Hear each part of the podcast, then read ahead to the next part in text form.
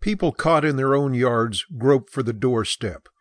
Cars come to a standstill, for no light in the world can penetrate that swirling murk. The nightmare is deepest during the storms, but on the occasional bright day and the usual gray day, we cannot shake from it. We live with the dust, eat it, sleep with it, watch it strip us of possessions and the hope of possessions. Avis D. Carlson.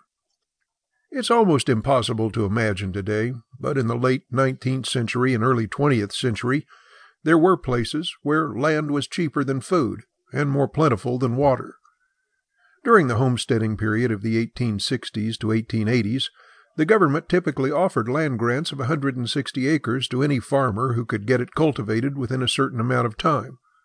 With that much land to make productive and a limited number of years to get it cleared and planted, men would do whatever it took to get their crops in.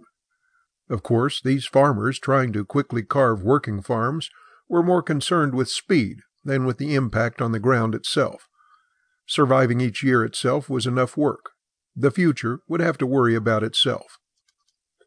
While farmers were planting crops, the seeds were also being sown for a natural disaster once a severe drought hit the prairie land in the 1930s. Due to a lack of proper dryland farming methods, wind erosion and the drought combined to create horrific dust storms that devastated wide swaths of Great Plains and even reached cities on the East Coast like New York City and Washington, D.C. It's estimated that the dust storms affected about 100 million acres during the decade, uprooting not just soil, but tens of thousands of people as their farms and families suffered. With farms failing across vast portions of Texas, Oklahoma, New Mexico, Colorado, and Kansas, those who could no longer support themselves became migrants, moving to other states like California. But the country was still in the throes of the Great Depression, as a result, there was a unique class of suffering that was documented not only in pictures, but in graphically realistic novels like John Steinbeck's The Grapes of Wrath. Pictures of abandoned farms that looked like post apocalyptic ghost towns helped drive the crisis home across the country, to the extent that the Dust Bowl is still well known 80 years later. At the height of the Dust Bowl came a heat wave in 1936, and ironically, the weather early that year did not exactly suggest that heat would be a problem. December 1935 was seasonably cold, and February 1936 was downright frigid. In fact, February was the coldest month in the nation's history, with a number of cities recording record low temperatures. As a result, when the weather began to warm up in March and April, people breathed a sigh of relief. But it kept getting warmer, and rain ceased to fall in some areas. By May, there was a crisis building, even as people maintained hope that each rainstorm would end the heat wave. They were wrong.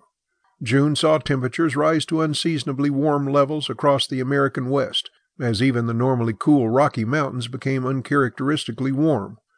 The end of the month saw the heat wave spread south, as normally warm states grew unbearably hot, setting record high temperatures in excess of a 110 degrees.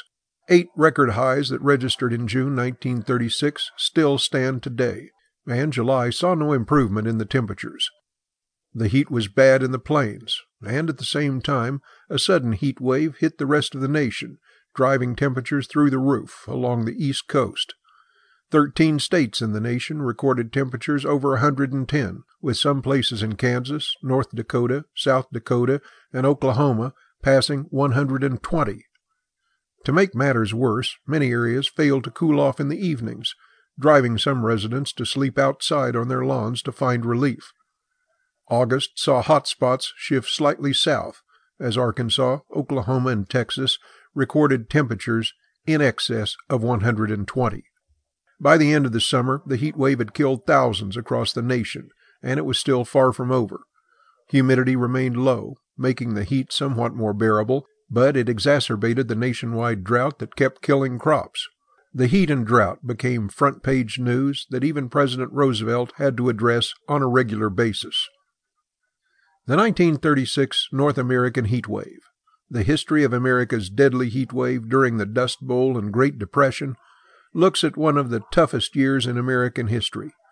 Along with pictures of important people, places, and events, you'll learn about the heat wave like never before.